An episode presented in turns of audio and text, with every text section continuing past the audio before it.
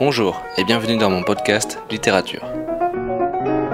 Aujourd'hui, nous allons parler de L'être et le néant de Jean-Paul Sartre.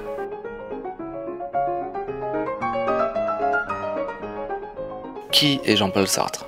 Alors Jean-Paul Sartre, c'est un écrivain qui est mort maintenant, et si on devait se souvenir de quelque chose chez lui, on dirait d'abord qu'il a un fort strabisme et des grandes oreilles en forme de parabole, un peu comme des antennes géantes mais les gens sont quand même venus l'accepter et lui tendre la main, parfois même pour avoir des relations sexuelles avec lui. Notamment une certaine Arlette, qui était encore mineure alors que lui c'était déjà un vieillard, et ça c'est une jeune fille avec qui il a eu des ébats sexuels extrêmement forts, extrêmement torrides. Donc ça c'est des situations, c'est des scènes qu'il est très très important de bien s'imaginer pour comprendre toute l'envergure de l'écrivain.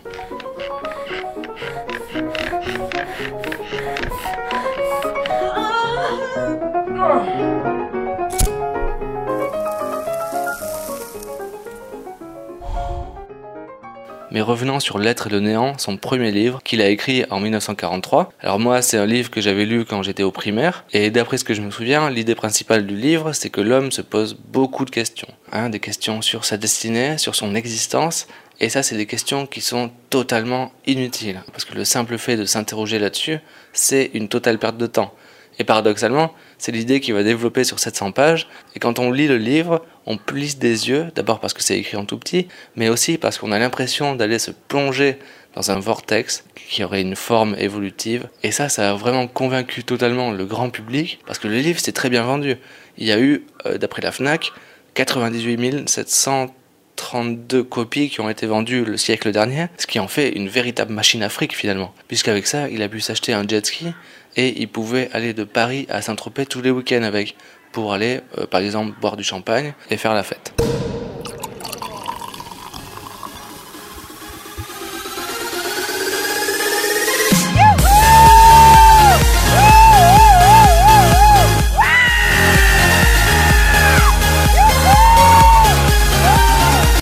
Quelles ont été les répercussions de ce livre sur le monde moderne C'est un livre qui est bourré de traits d'esprit, bourré de phrases choc, et donc aujourd'hui c'est un vrai condensé de phrases pour les tatouages. Et si vous décidez de vous faire tatouer une phrase du livre, par exemple, le plaisir et la mort et l'échec du désir, ça va venir inspirer le respect de votre entourage, son admiration pour vous, et confirmer votre image de bad boy ou de bad girl.